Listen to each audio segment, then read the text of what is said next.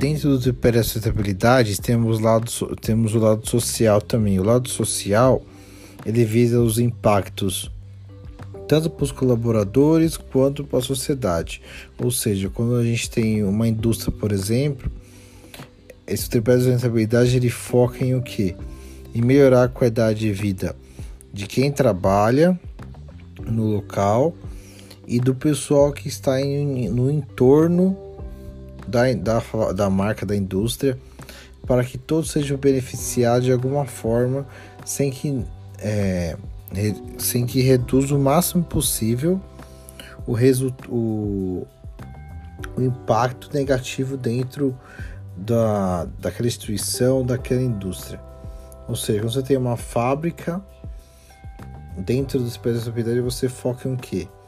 Em proporcionar uma melhor, uma melhor qualidade de vida para quem trabalha lá, novos empregos, novos, novas possibilidades para quem mora próximo àquela, àquela instituição.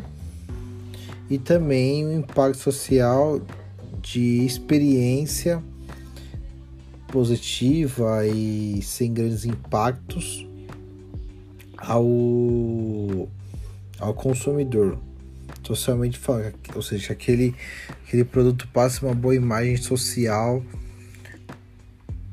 quando ele consome e quem está em torno dele convivendo com esse consumo que ele está realizando do produto.